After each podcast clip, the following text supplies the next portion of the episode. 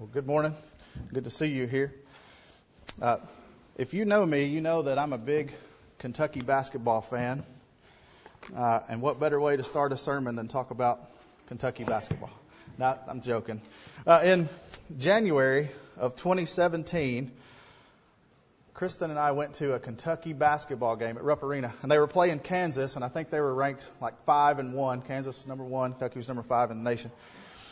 And I had some kind of cold, and Kristen was pregnant with Harper, and they had decided that they wanted to try to set the world record for the loudest basketball arena, which would be great on any other time, but you know, we weren't really contributing to it. And they did. They said, we set the world record for the loudest arena. And then I think just a couple weeks later, the University of Kansas set the record for the loudest arena, 130.4 decibels. You know, hearing loss, if you're around 85 decibels, you'll suffer hearing loss around that kind of noise. So that's pretty loud. But we live in a noisy world. And I grew up in the middle of nowhere. If you heard anything at night, that meant somebody was at the house. And when we first got married, we lived in town. It was a good first home, but it took me a while to get used to car doors shutting and just hearing noise. And you think, somebody's at the house. Somebody's trying to break in. But it's just the noise of a city. I really think that some people probably wouldn't be able to stand just the sound of nature and quietness. We live in a noisy world. We're used to hustling and bustling highways, sound of cars, trucks, people, so forth in the city. In worship services today, a lot of services are noisy. A few months ago, I was talking to a lady that I work with, and she said that usually they have a whole concert going on where she goes to church, but a couple of the band members were sick, and so they only had a couple guitar players playing. And her comment was, it was nice, but it just wasn't like normal because we're usually rocking during our worship service, really noisy and loud. And there's some occasions that noise is okay, but silence is a good thing too. And so this morning I want to spend some time talking about the fact that silence is a virtue. Silence is virtue. And we'll just talk about being quiet this morning. In Ecclesiastes chapter 3, beginning at verse 1 and then verse 7, you remember this passage really well. Solomon says, to everything there's a season and a time to every purpose under heaven. He says there's a time to rend, a time to sow, a time to keep silence, and a time to speak. There's some appropriate times for silence. We're probably all familiar with a circumstance when a person spoke and they should have just kept their mouth shut. Unfortunately, maybe sometimes we've been that person. In Proverbs 29 and verse 20, the proverb writer says, seest thou a man that is hasty in his words? There is more hope of a fool than of him. And so sometimes we just need to be quiet. We don't need to talk. And if we're hasty in our words, the proverb writer says there's more hope of a fool than of him. And so I want to talk this morning about silence. And so that's what our goal will be. We'll just talk about the fact that silence is a virtue and how that relates to our respect and reverence toward God is really our main focus this morning. So let's talk about that, how silence is a virtue. You know, in the first place, silence shows reverence.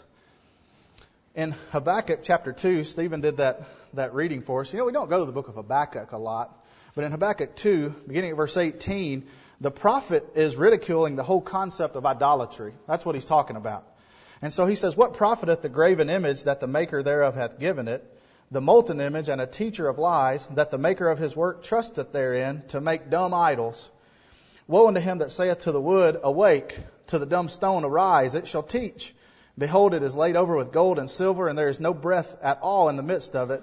But the Lord is in his holy temple, let all the earth keep silence before him. So they had made something out of wood or stone or out of silver or gold, and then they're saying to it, wake up, breathe, come alive and teach us. And just a foolish thing that is, and that's what Habakkuk was talking about. You remember the story of Elijah and the contest he had on the mountain with the prophets of Baal? Everybody's familiar with that story. So these prophets of Baal, they were crying out to their idol gods. Remember, they got to jumping up around on the altar. They cut themselves, and they were bleeding, and they were trying to get their false gods to hear them. And you remember how Elijah responded to him? He sort of mocked them. You know, he said, well, maybe he's talking and Baal's talking and he just can't hear you. Or maybe he's on a journey far away. Maybe if you talk a little bit louder, he'll be able to hear you. Maybe he's asleep. Obviously, he was just joking with them because their idols were false and they weren't real and they weren't going to speak and nothing was going to happen. Same thing Habakkuk's talking about here. Remember, Elijah had them fill 4 barrels of water and pour it on this altar. And then he had them do it a second time and then a third time. And so it was totally drenched, and then there was a trench around the altar and it was full of water. Remember, Elijah called fire down from heaven, and it consumed the sacrifice, it consumed the wood, the stones, the dust, and it licked up the water in the trench around that altar. That's a pretty amazing story. You remember how the people responded? They all fell down on their faces. You know, they came in contact with the real God, and they recognized, you know, we don't have to jump around and to get him to listen. That God of heaven is real, and that's exactly what Habakkuk is talking about here. So, foolish to call out to your idols, telling them to arise, but notice, he says, the Lord is in his holy temple. Let all the earth keep silence before him. Silence is a way of expressing our reverence toward God. It's a proper way to respond to God's glory and majesty, to keep silence before him. In Revelation chapter 4 and verse 10, remember this is the throne scene in Revelation. And it says, the 24 elders fall down before him that sat on the throne and worship him that liveth forever and ever, and cast their crowns before the throne, saying, Thou art worthy, O Lord, to receive glory and honor and power, for thou hast created all things, and for thy pleasure they are and were created. Now, the word silence isn't mentioned here, but I just want you to notice that these elders, they fall down before him that sat on the throne. When they were in the process of worshiping, they had reverence toward God. They were falling down before him. And I want you to think about what we're doing here today. Obviously, we're not literally in front of the throne of God, but aren't we doing the same thing that they're doing as described here? We are showing reverence to God and we're worshiping him. And God is present. He knows what we're doing here. But I want you to contrast that to some contemporary worship that is offered today. I'm not saying that we ought to sit in absolute silence the whole time. Obviously, we sing and we offer prayers. But when we worship God, it should be done in a manner of reverence toward him and respect. And a lot of times today, that's not the case. I mean, literally, it's like a rock concert. And that's the opposite of what I read about in the Bible as far as showing respect and reverence for God. In Psalm 95, beginning at verse 1, the psalmist says, O come, let us sing unto the Lord. Let us make a joyful noise to the rock of our salvation. Let us come before his presence with thanksgiving and make a joyful noise unto him with psalms. For the Lord is a great God and a great king above all gods. And so we ought to rightfully make a joyful noise. It's right for us to sing unto the Lord. Sing loudly and praise God for the things that he's done for us. But there's still got to be a reverence and decency about how we do things. And I believe that's why Paul wrote in First Corinthians 14 and verse 40 that all things ought to be done decently and in order. He said, let all things be done decently and in order. I had a friend one time, several years ago, we were talking about why we don't have instrumental music in worship. And he said, if we can shout and cheer at a football game, then why can't we do that in church? Or if we can have a good time at a concert, then why can't we just incorporate that into the church service? There's a lot of reasons why, but part of the reason why is because that wouldn't be decent and in order. That's more like chaos. And we ought to be doing things decently and in order, and we're showing our reverence for God by respecting what he's asked us to do, and then making sure that we're here for an occasion to worship God, not for our entertainment. And so when we incorporate those other things, it's not showing proper reverence toward God.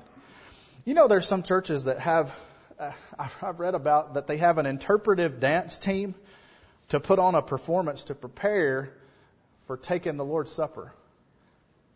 And so you have some people performing and singing and others listening, and then when they're done, everybody is applauding them for their performance. That's not at all what we read about in the Bible, about being entertained. That's not decent and in order. Also, prayer. I've read and heard, maybe you have too, about people that are referencing or referring to God and saying dad or daddy when they offer a prayer. That's not showing respect and reverence toward God. It's not some casual type conversation. And so in Habakkuk 2 and verse 20, when we read the idea of just having silence before him, the Lord is in his holy temple, let the whole earth keep silence before him. We're talking about the idea of reverence toward God, understanding why we're here. Silence brings along the idea of reverence for God. All right, in the second place, Silence is a sign of respect. Silence is a sign of respect. Being quiet is a sign of respect toward other people. I was thinking about Job in Job 29, beginning at verse 21.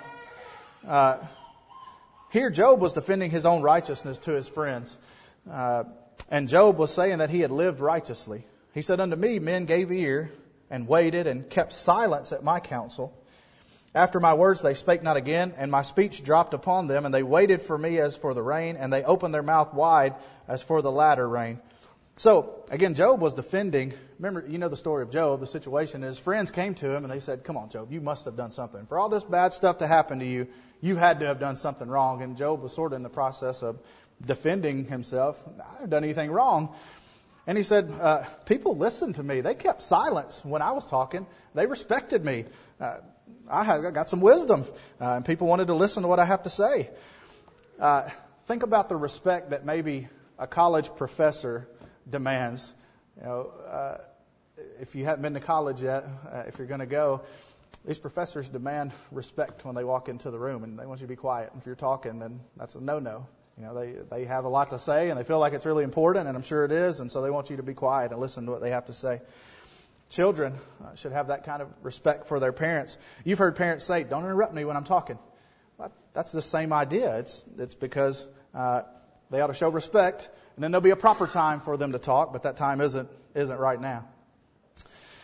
In Proverbs 13 and verse 1, the proverb writer said, "A wise son heareth his father's instruction, but a scorner heareth not rebuke." A scorner, some other versions may say scoffer. So in order to do that, you're talking and speaking. People in our day rail against authority. See it in the news all the time. Someone has a conflict with a police officer. They show lack of respect. They lash out with profanity and disrespect. And they sometimes should just be quiet. And that's what the proverb writer is talking about there. You know, for us today, Paul wrote to Timothy in 1 Timothy 2.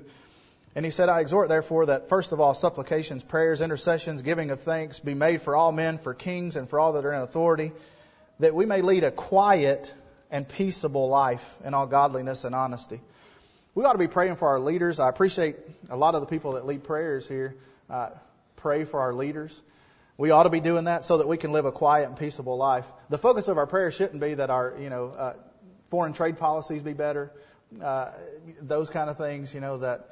We're concerned about inflation, and we're concerned about a lot of things, the direction our country is going. But our main focus of our prayer should be that we can live a quiet and peaceable life in all godliness and honesty. That idea of quietness shows that we have respect, and we want to, most of all, honor and respect God. In 2 Peter 2, beginning at verse 10, Peter is talking about false teachers, and he is contrasting false teachers and how they act and conduct themselves with angels. And so that's the context of 2 Peter 2. But in verse 10, he says, "But chiefly them that walk after the flesh in the lust of uncleanness and despise government, presumptuous are they, self-willed, they are not afraid to speak evil of dignities." So that's false teachers he's talking about. And then he says, "Whereas angels, which are greater in power and might, bring not railing accusation against them before the Lord." One of the things about angels that he's commending here is these angels show respect. Even if they disagree, they're showing respect, and they don't bring railing accusation against them before the Lord, because ultimately they answer to God. And so Peter is saying that we ought to be like that. We ought to be respectful people, and sometimes being quiet is the best way to show respect. In Proverbs 1 and verse 22, it says, "How long, you simple ones, will you love simplicity? And the scorners delight in their scorning, and fools hate knowledge." The scorners delight in their scorning. If I was going to sort of paraphrase that or reword that, it's more like the people that like to talk and not show respect, they just talk to hear themselves talking. They love to hear themselves speak. The scorners delight in their scorning. And that's a characteristic of people who are ungodly. That description right there. They're willing to speak evil. They have no respect for authority. They won't be quiet. And so what we're saying is that silence is a sign of respect. All right, in third place, silence shows submission. And so I want to talk for just a minute about the attitude that we should have toward God. I want to go back to Job. And in Job 38, beginning at verse 1, it says, Then the Lord answered Job out of the whirlwind and said, Who is this that darkeneth counsel by words without knowledge? Gird up now thy loins like a man, for I will demand of thee, and answer thou me. So what had happened was, Job was provoked. Job was provoked above almost all other people that we could consider. And he eventually sort of broke and he spoke out of turn. And he asked God, why was he doing these things to him? Why are you doing this to me? And so God answered him. And he realized real quick he should have kept quiet. Because God said to him, Who is this that darkeneth counsel by words without knowledge? And God told him, Gird up now thy loins like a man, for I will demand of thee, and you're going to answer me, is what God told Job. And so the right attitude, I think Job learned it. Unfortunately, he learned it after he spoke there, was that he should have kept quiet and kept his thoughts to himself on the matter. Not proper to ask God, why are you doing this to me? Or God, why did you make things this way? Or maybe you've heard people say, God, why are you telling me how to live my life? Who are you to tell me how to live my life? But instead, we should listen to the counsel of God. And I think that's what Job learned after he spoke here. A couple chapters over in Job 40, beginning at verse 1, it says, Moreover, the Lord answered Job and said, Shall he that contendeth with the Almighty instruct him? He that reproveth God, let him answer it. Then Job answered the Lord and said, Behold, I am vile. What shall I answer thee? I will lay my hand upon my mouth. So notice what's happening here. Job came to understand that I need to submit to God and be quiet. I need to keep my mouth shut because I'm dealing with God here. God says, Shall the person that contendeth with the Almighty instruct him? Who's going to tell God what to do? None of us are capable of doing that. I mean, we can try, but that's a foolish effort. We can't tell God what to do. He's God. And so Job's response was, I'm vile. What shall I answer thee? What can I say to you, God? And so he said, I'll lay my hand upon my mouth and keep my mouth shut. And that's what Job learned when dealing with God. You know, you and I will never have the opportunity, not in this life, to speak to God and have him answer us that way. God has spoken to us through his word, but we won't have the chance to do that. But our actions sometimes, I think, show that we're like Job. We're talking back to God. We're talking out of turn. We're asking God things that we ought not. And sometimes it's best just to keep quiet. God has said what he wanted us to do on the matter. We just need to listen. You kind of go back to that parent-child relationship. And Proverbs 23, beginning at verse 22, the proverb writer says, Hearken unto thy father that begat thee, and despise not thy mother when she is old. Buy the truth, and sell it not, also wisdom and instruction and understanding. The father of the righteous shall greatly rejoice, and he that begetteth a wise child shall have joy of him. Thy father and thy mother shall be glad, and she that bare thee shall rejoice. My son, give me thy heart, and let thine eyes observe my ways. You know, young people just lack understanding, and that's not being mean at all. It's just when we're young, we lack understanding, you know, and so when you're young and you try to realize that, you know, because your parents, they were young once upon a time too, and they lacked all the understanding they needed as well. But, you know, now they've lived a little bit and they've gained some knowledge, and so they deserve respect for that. You know, they know a little bit more than you do. And it wasn't all that long ago. I think about this, and, you know, I was a teenager and I had it all figured out. And then you learn, yeah, I don't really know anything. And I learn more all the time how little I really know. That's what's being talked about here. Listen to your father. Don't despise your mother. Buy the truth and sell it not. And so have that respect. And sometimes, young people, when your parents are giving you instructions, the best thing to do is to keep quiet and submit to them. Silence shows submission. But for all of us, silence shows submission to God. Sometimes the best things for us to do is just keep quiet and do what God said to do about the matter. You know, the next thing we'd say is silence shows discretion. Silence shows discretion. Sometimes it's better not to speak. If I speak up, I may divulge some kind of information that is inappropriate. A discreet person that uses wisdom understands that sometimes the best thing to do is not say anything at all. And I think that's something we got to learn and develop. A work in progress probably for all of us, growing in that. But sometimes the best thing to do is to be quiet. You've got friends and friendships. If someone gives a secret to you, it's best to keep that to yourself. Silence would show you're trustworthy.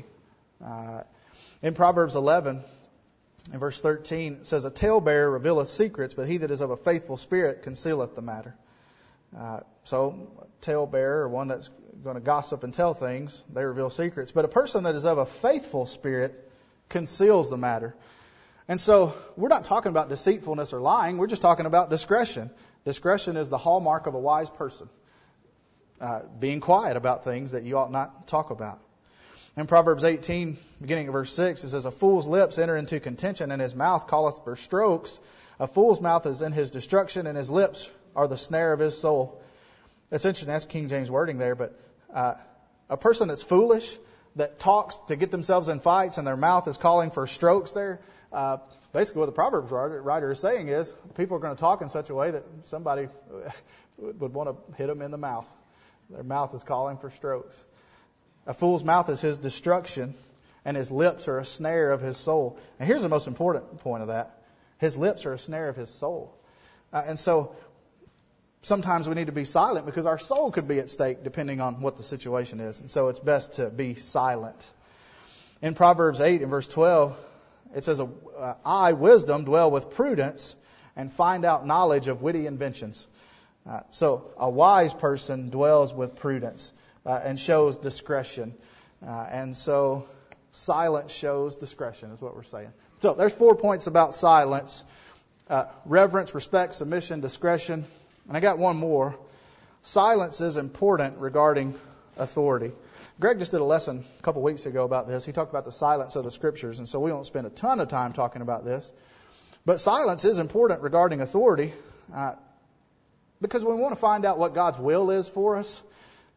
We've already talked about reverence, respect, submission. If God says to do it, then we ought to do it. We ought to respect what He said and show reverence to Him. But there's really two views held in religion today. And those two views are this. Well, the Bible tells us some things we are to do, but if God hasn't said anything about it, then He doesn't care. He sort of granted us liberty, and we can do whatever we want. In other words, if God hasn't explicitly stated something that we are to do, then we can just kind of decide for ourselves what we want to do. The other view is that if God hasn't said anything about it, we should leave it alone. If God was silent on it, then we should be silent on it. I'm sure we've heard the phrase, Greg brought it up, "Speak where the Bible speaks, be silent where the Bible is silent." That's not a Bible verse, but somewhere over time, people in the Lord's church started using that phrase, and I think it's a good one. In Matthew 15, beginning of verse 7, this was Jesus, and He was talking to the scribes and Pharisees. And He says, "Ye hypocrites, well did Isaiah prophesy of you, saying, This people draweth nigh unto me with their mouth, and honoreth me with their lips, but their heart is far from me. But in vain they do worship me, teaching for doctrines the commandments of men." So their worship was in vain because they were doing what they wanted to do. They were teaching for doctrines the commandments of men.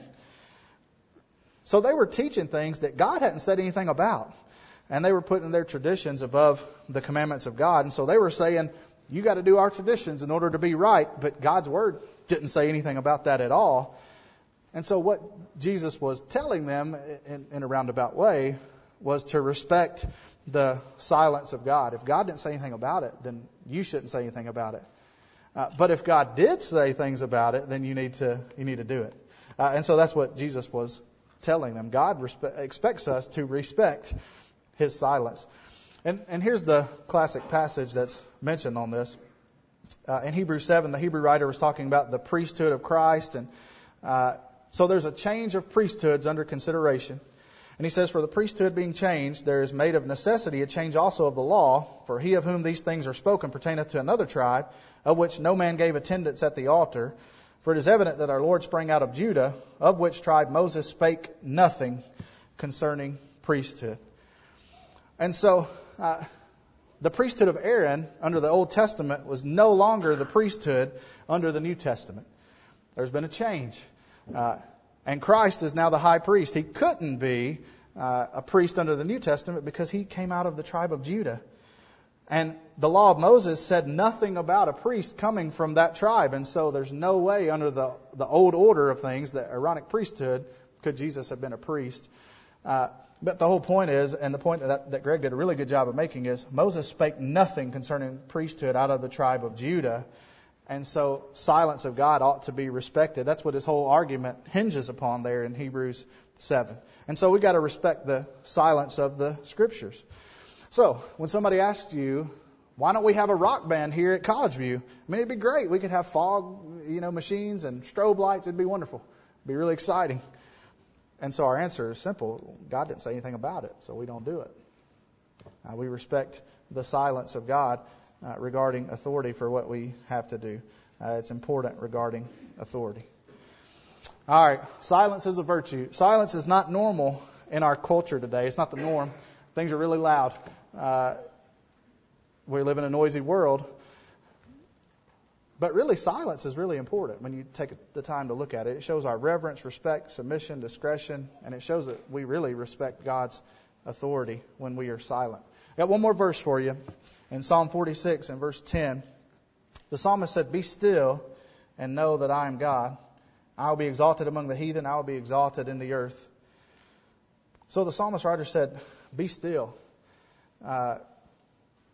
Take the time to show reverence, respect, and submission to God. Sometimes it's best to just be still, stop doing what you're doing, be in silence, and contemplate and know that He is God. And that'll really give us a proper perspective for ourselves when we approach God in all facets of life. All right, appreciate you listening to me this morning. Hopefully, the things that we've had to say have been beneficial to us. There's a lot to say about silence, and hopefully we can use silence the way that the Bible talks to us about it and show our reverence toward God. We didn't talk this morning about becoming a Christian, but we don't want to end our lesson without offering an invitation. If you're here this morning and you recognize that He is God and He's loved you, He's made everything available to you to become a child of His, that's a wonderful thing. He sent Jesus to die on the cross for the sins of the world, and we've got the opportunity to make it to heaven after this life is over because of what He did for us. But if you haven't become a Christian, you don't have that hope. None of that pertains to you. You need to become a Christian. You do that by hearing the Word of God, believing it, repenting of your sins, confessing your faith in Christ, and then being baptized. Once you've done that, you need to live faithfully till death. And so if you become a Christian and you're not living faithfully, you need to get that right this morning too. And so if you have a need, we want you to consider your life. And while we're singing the invitation song, if you have a need, come forward while we stand and while we sing.